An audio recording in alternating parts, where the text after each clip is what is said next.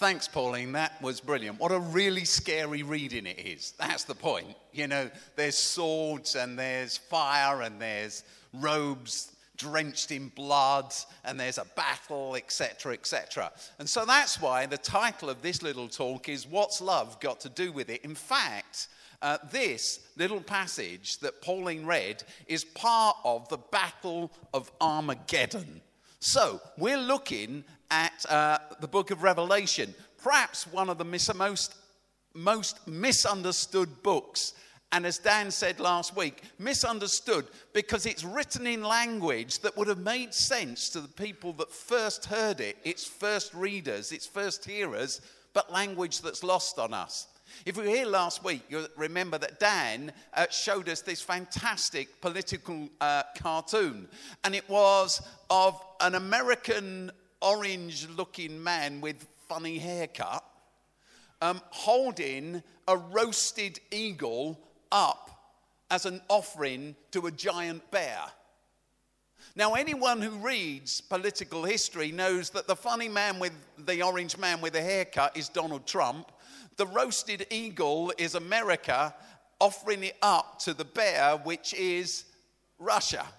But of course, if you came to look at that political cartoon in 2,000 years' time, you wouldn't have a clue what it was about. And that's the problem with reading the book of Revelation. Instead of reading it, we need to study it. And if we study it, it makes a huge amount of sense. And far from being a scary book, it's a really hopeful book. But back to the Battle of Armageddon. So, what I did was I just typed in Armageddon and I went to images and these images came up. There it is Armageddon, the last battle, the battle from which the words that Pauline uh, read are taken. Here's another. There was a film called Armageddon. Do you remember it? With Bruce Willis. You know, the Earth was going to be destroyed, but Bruce has ever saved the day. There it is Armageddon. Notice the similarity. There's fire. It looks bad. It's dark. It's apocalyptic, it's dystopian. There's a video game called Armageddon. There it is. Some of you have probably played it, or you've got brothers and sisters that have played it. Again, the same deal. Dystopic, fire, brimstone, scariness. That's what the Battle of Armageddon is all about. In actual fact, um, various, several chapters from really chapter 15 on of Revelation are about the Battle of Armageddon. Armageddon, by the way, is a place in uh, Israel. You can go there, it's a valley. And uh, that's where uh, uh the Battle of Armageddon, figuratively, would be fought. Because in the days in which John lived, it was, it was in the center of the news. So, what is Armageddon about?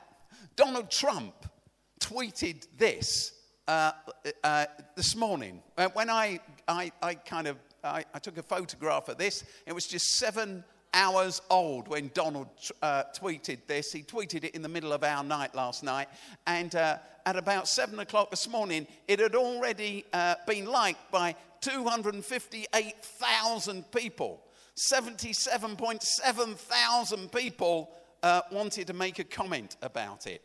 Why would Kim Jong un insult me by calling me old? I would never call him short and fat. Oh well, I try so hard to be his friend, and maybe someday that will happen.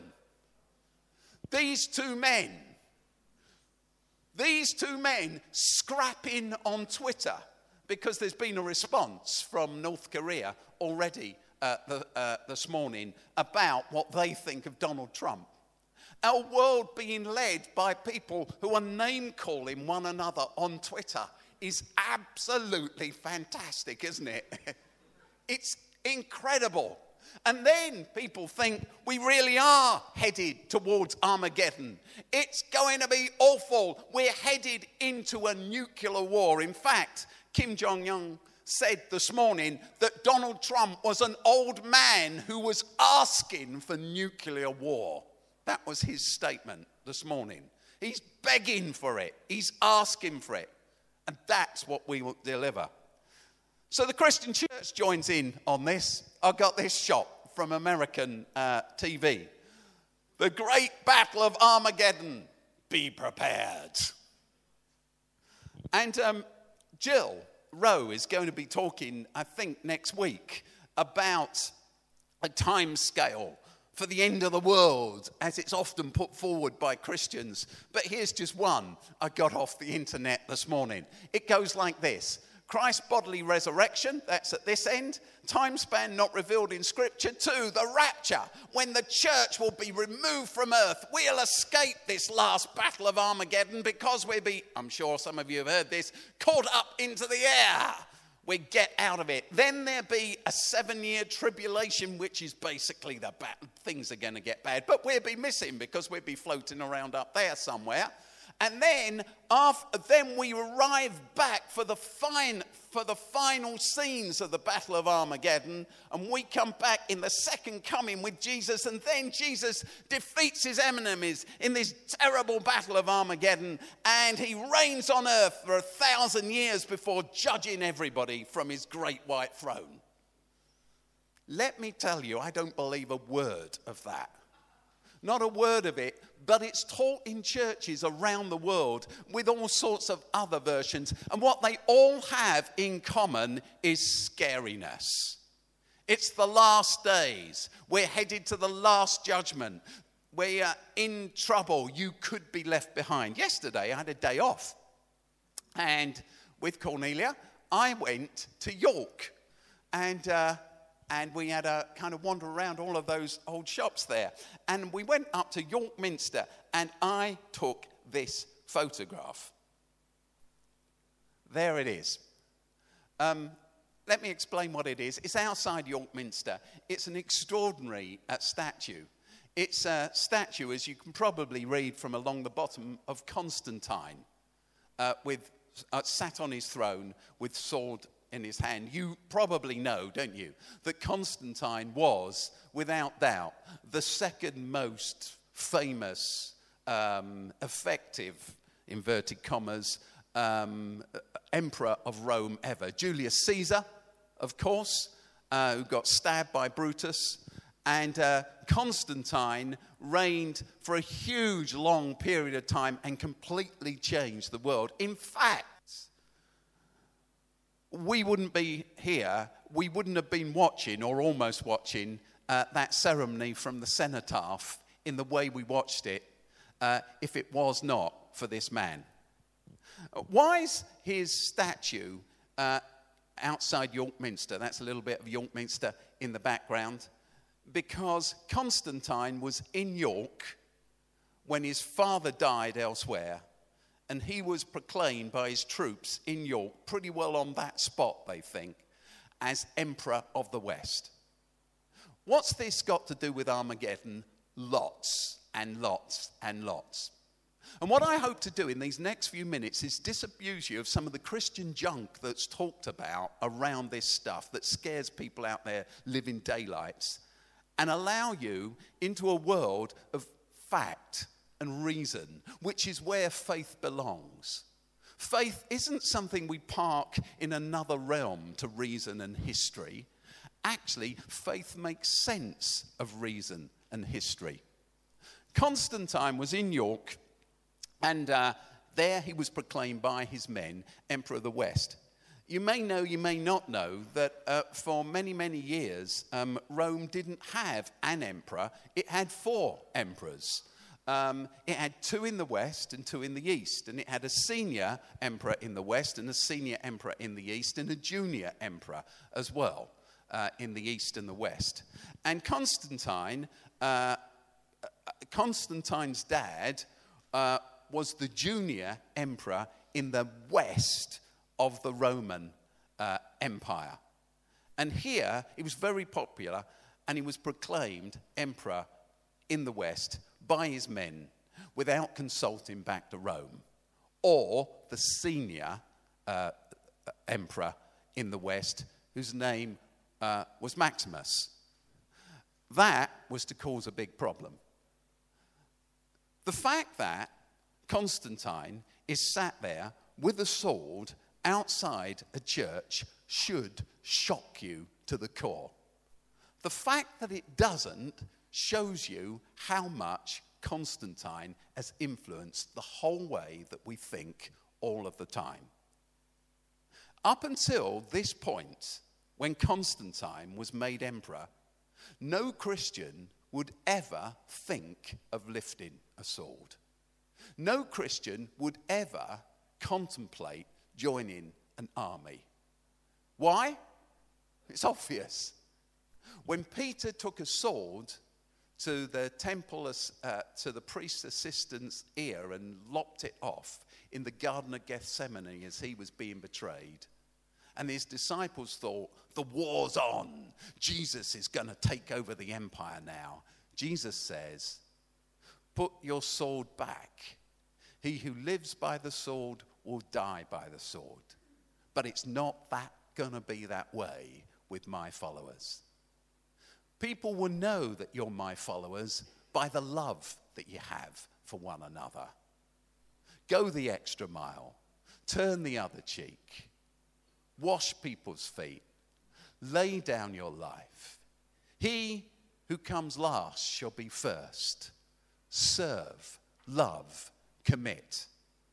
So, this situation in which we now fuse together the state and military leaders and church leaders is an extraordinary thing.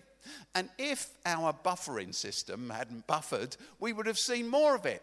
There were some of my friends. I know all those church leaders. You know, they're my, my friends, they're my mates. And there they are, leading out with the royal family onto, um, onto Whitehall. And m- the military and the word of Jesus has somehow become one. How did that happen? When did it happen? Well, bef- but, but I want, before we move on, look what it says on there. It says, Constantine, by this sign, conquer. And we return to that in just a sec. But right beside it, so Constantine's now about there, this is what it says. I took this picture yesterday as well. It says, Near this place, Constantine was proclaimed Roman emperor in 306. His recognition of the civil liberties of his Christian subjects and his conversion to the faith established the religious foundations of Western Christendom. I would like to challenge all of that because I don't think any of it's true. I think it's dogma, not truth. But I'd like to put a different point of view for you to go away and think about. So I'm just going to uh, leave it up there for a while as I talk. Um,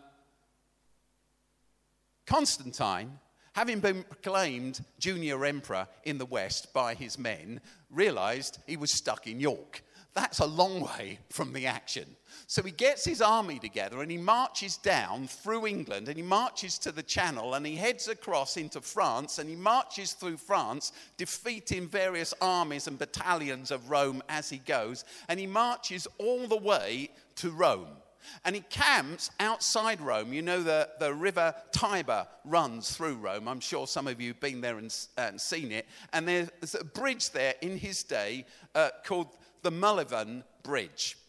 And the Battle of the Milvian Bridge is one of the most famous battles in world history.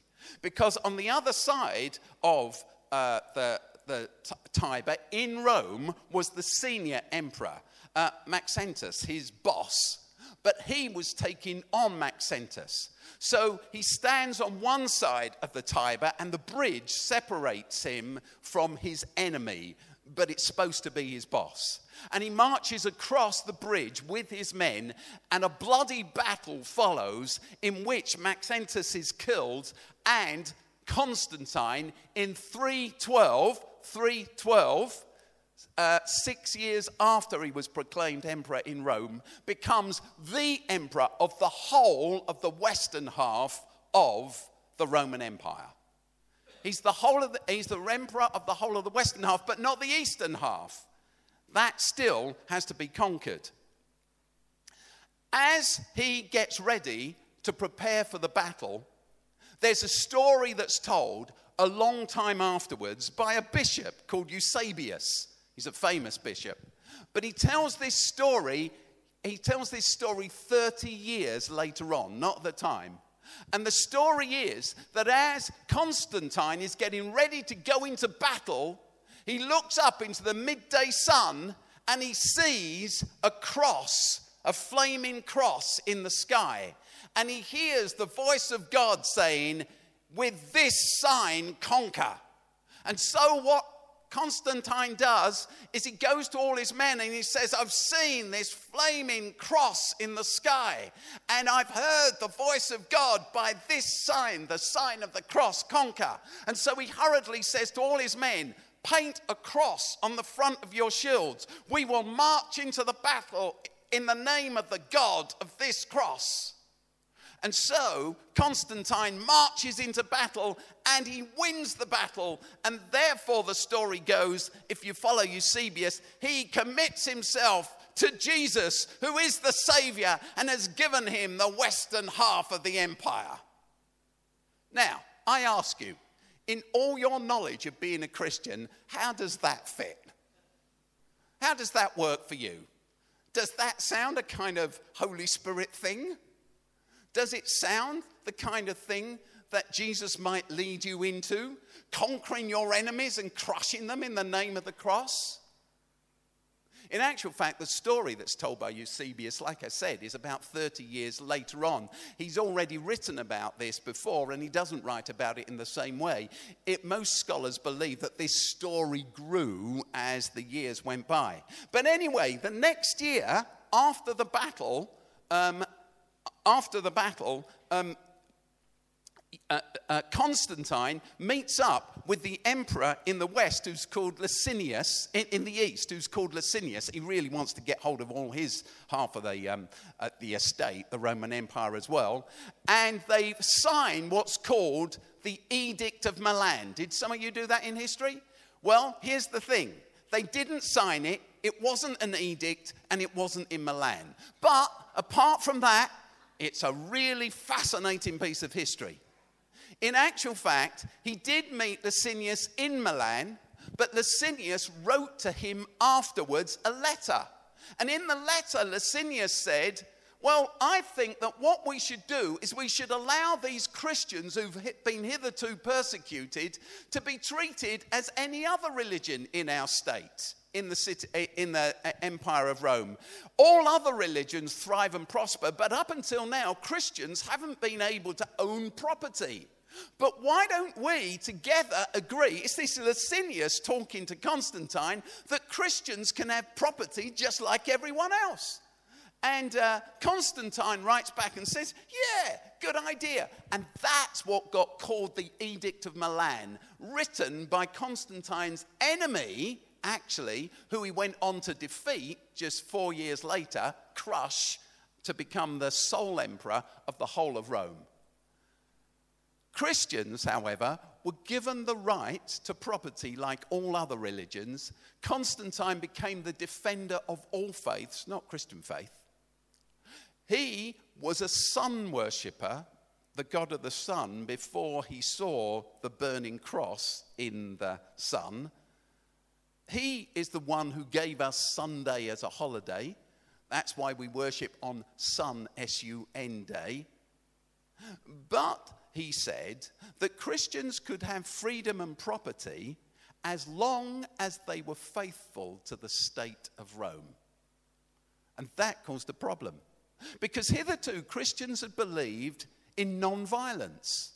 But now they're being offered property, ownership, and the end of persecution as long as they commit to following the way of Rome.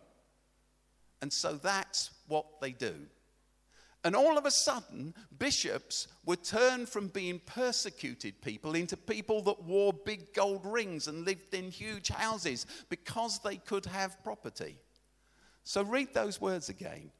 Near this place, Constantine was proclaimed Roman emperor in 306. His recognition of the civil liberties of his Christian subjects and his conversion to the faith established the religious foundations of Western Christendom.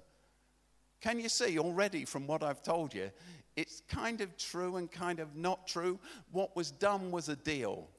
The church could have property. The church could stop being persecuted. The church could have ownership. Bishops could become, therefore, people that were recognized in society rather than persecuted in society. But the price was that you join the West, you join the Roman Empire and its values, and you don't oppose it. And that's where the, the tradition of following Christ into battle and war comes from. So, what do we make of those uh, words that Pauline read? Pauline word, uh, read, um, uh, I'd just like to pick up on just three little images that Pauline talked about. Dan talked last week about how the imagery made sense to people to start with, if not to us. Pauline talked, well, Pauline read uh, uh, uh, uh, read about Jesus' robes being stained with blood. You should read uh, that uh, chapter again at Revelation 19. But if you read carefully, Jesus' robes aren't stained with the blood of his enemies. He's not trampling down his enemies. They're stained with his blood because he's given his life, because he doesn't take up arms, because he doesn't fight. He has been robbed of life, he's had his life taken from him. Not because he doesn't have the power to put down his enemies, but because he's chosen a different way. Jesus teaches and lives out nonviolence. Lay down your life, go the extra mile, he says. And as he hangs dying on a cross, that is the greatest demonstration of what it is to go the extra mile and to lay down your life. When he's threatened by others, he doesn't send back bullying tweets. When he's threatened by others, he serves. That's what he does.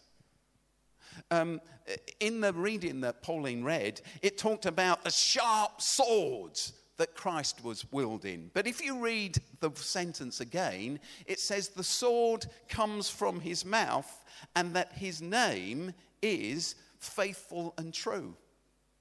The sword are the words of his mouth, which are words of love.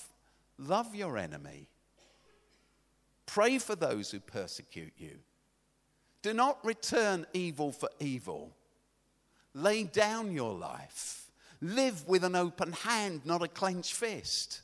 This is the sword that comes from Jesus' lips. It's the sword of faithfulness and truth that gets you into a whole lot of trouble but it's the way to live. One final um, I- image that Pauline talked about, there are others in there, but it talks towards the end of what Pauline said about. Um, it uses these words treading on the, the winepress of the fury of the wrath of God, and the winepress has blood flowing from it. But if you read the passage in context, it's God's anger because people have been persecuted and put down. We watch television pictures of people's lives being taken from them because of war. But still, we celebrate the lives of those who give themselves in war, in military action. But we do not pause so often to think of the endless millions of people who have had their lives snatched from them. Think of the people of Syria, the people of Syria, who are not playing some power game. They're trying to get on with life and their families and business. And their lives are taken from them, their hospitals are bombed, all hope is removed from them. Their cities are turned into piles of rubble by power people playing a bullying game with one another. God is just. And his anger in this passage is the anger as he looks at the blood of those who've been slaughtered by those who claim to be powerful. Our task therefore, is to live a different way. Um, on December the 3rd, um, which is a few Sundays' time, there's a guy coming to speak here. Um, I hope you'll be here. His name is uh, uh, Sami Awad. And Sami is a Bethlehem born Palestinian.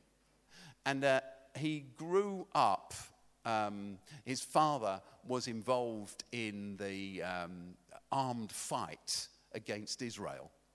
And Sami, at the age of 16, was introduced to Nelson Mandela, not personally, but his life. And then he began reading about Mahatma Gandhi. And he realized there was a different way. And from the age of 16, I write about him on the front of the uh, news sheet this week. He gave his life to finding a different way. He's a fantastic peace campaigner who works in Pal- uh, with Palestinians and Israelis now and has done this for years. And uh, he's going to be in this country. And I thought at Advent, when we sing about little, oh, little town of Bethlehem, how still we see thee lie, when you sing those words, do you not feel a deep sense of pain?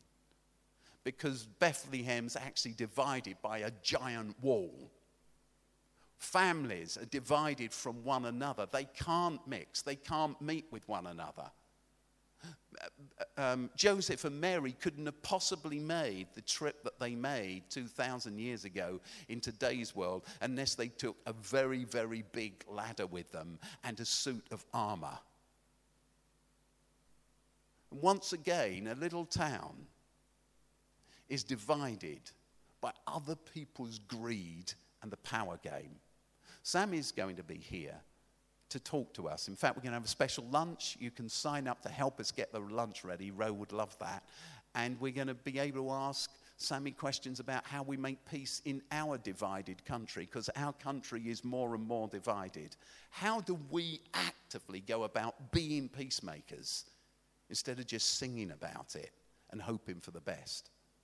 And one of Sami's questions is this Can we make decisions that are motivated by the future we seek, not the past we've experienced. Today, across our country, endless people are remembering those fallen in war. We ourselves kept that two minutes silence. How best do you remember those who have fallen? How best do we remember their sacrifice? In those two minutes silence, I hope that you had the chance to stop and to reflect.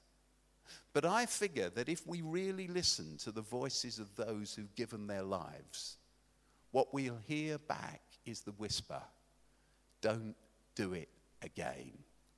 Choose another way. Choose to respect life.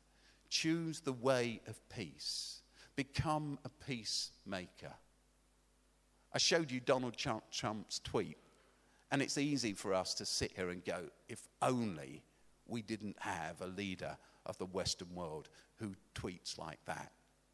But then we send a tweet of our own. We use Facebook in a way that's less than gracious. We choose our own priorities over someone else's. So here's Sami's question, personalized. How can I make a decision that is motivated by the future that I seek, not the past that I've experienced? The Battle of Armageddon is a victory of love over terror, a victory of graciousness over anger, not the way it's depicted in the films. How can I make a decision this week that is motivated by the future that I seek for my family, for my community, for this church, in my case, for Oasis? How can I make a decision this afternoon that's motivated by the future that I seek, not the past that I have experienced and the ways that are ingrained into me in terms of response? That's a big question, isn't it? I'd like us to take just two minutes silence. And I'd like you, if you want again, to reflect on all those lives who've been lost in war and battle, those in military service who've given their lives, those who've had their lives taken from them. Every innocent civilian who's had their life disrupted, torn apart, lost because of war. Those who grieve today because their family members are gone or disfigured and disabled. And as we listen in the silence, ask this question How do we live in a way that respects the past so to build a different future? The future Christ calls us to. Let's keep silence. Words that became famous from a First World War poet that you'll know well. When you go home, tell them of us and say, For there tomorrow we gave our today. How do we give our tomorrow to build? How do we give our today to build a tomorrow for our children and grandchildren, for every child born into our world, that they'll be able to celebrate. How do you take your skills, your talents, your time, your resources, your career, and invest those for others? for the peace that Jesus brings. None of us knows our future. We may have weeks or months or years or decades. But in the silence, answer the question that the Spirit of God brings to each one of us. How do you choose to live your life?